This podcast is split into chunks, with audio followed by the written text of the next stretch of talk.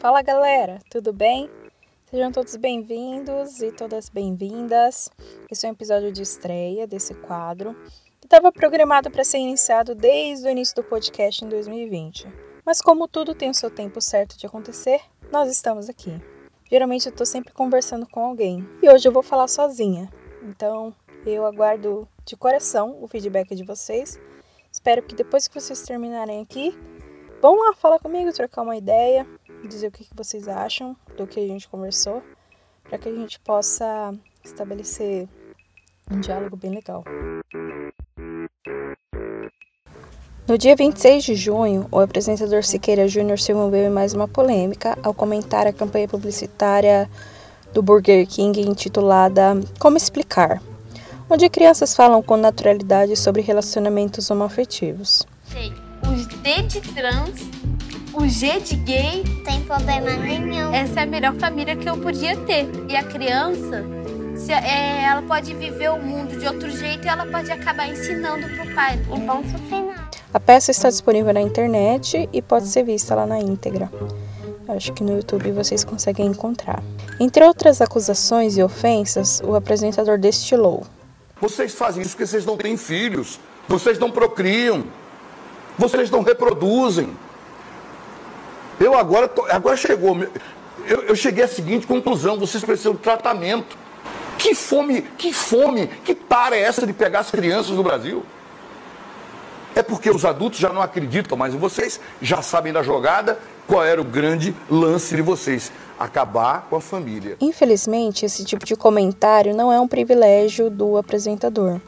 Outras figuras públicas, como o pastor Silas Malafaia, são conhecidas por vociferar esse tipo de preconceito em tom de crítica à comunidade LGBTQIA. Como se esse tipo de comentário não fosse problemático em si, ele se revela apenas a ponta do iceberg de uma estrutura de intolerância e dominação que rege a nossa sociedade cotidianamente. É notável como as manifestações de homofobia e transfobia expressam a face mais intolerante do patriarcado através do machismo. Vocês não procriam, é a frase que dá nome ao nosso episódio. O que está por trás dessa fala tão emblemática é o enquadramento da sexualidade humana em uma lógica mecânica de reprodução e perpetuação da espécie. Dentro dessa mentalidade, a atividade sexual ocorre em regra unicamente para a concepção de descendentes, sem exceções.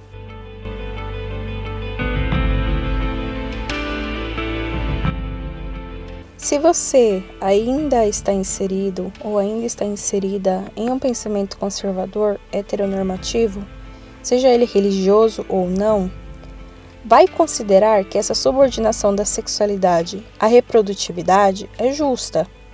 Você entende que a procriação é o fim em si e não um meio para alcançar outro objetivo, seja por vontade divina ou por determinação biológica.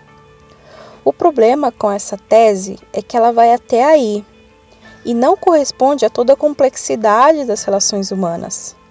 Um ponto importantíssimo que ela ignora, por exemplo, é o papel atribuído socialmente às mulheres nessa lógica reprodutiva. Considerando o nosso contexto cultural, é evidente como as expectativas sociais a respeito da sexualidade para homens e mulheres são bem diferentes. Enquanto se exige das mulheres uma postura de completa integridade, os homens são constantemente isentados de suas responsabilidades, sem grandes implicações. A exemplo disso, temos o gritante índice de abandono afetivo paterno. Segundo dados do Conselho Nacional de Justiça de 2019, 5 milhões de brasileiros não possuem o nome do pai no registro de nascimento, e mais de 11 milhões de famílias são formadas por mães solo. Apenas no primeiro semestre de 2020, mais de 80 mil crianças foram registradas sem o nome do pai, de acordo com a Central Nacional de Informações do Registro Civil. Agora, aqui entre nós.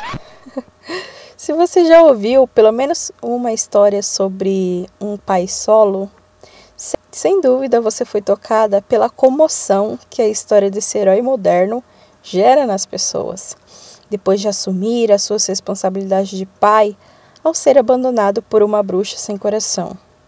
Contém ironia.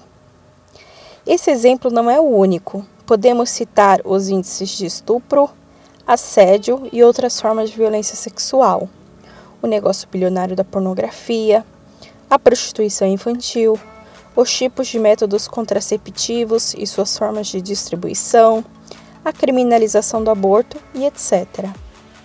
A verdade é que o pretenso discurso da moral e dos bons costumes em nome da família servem ao intuito de perpetuar esse domínio patriarcal. E a redução da sexualidade a fins puramente reprodutivos contribuem também com esse propósito, quando atribui à mulher a missão pura e única de parideira, sob o tal pretexto da bondade divina ou atribuição biológica. O problema é que as estruturas das relações heteronormativas não possuem tantas determinações naturais como se convém afirmar. Quando olhamos para a história, percebemos como muitas verdades absolutas não passam de construções sociais consolidadas na cultura. Já que estamos falando de maternidade, podemos citar, por exemplo, o Dia das Mães, oficializada por Getúlio Vargas em 1932.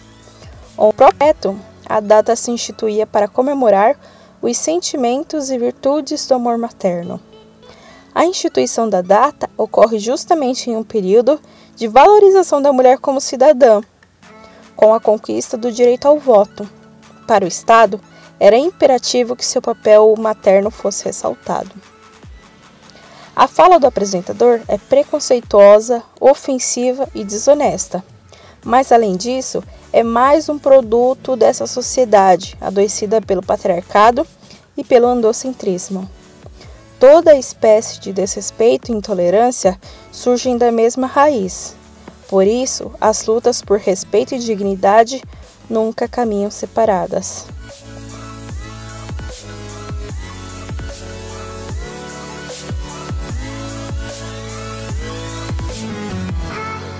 E viva a revolução!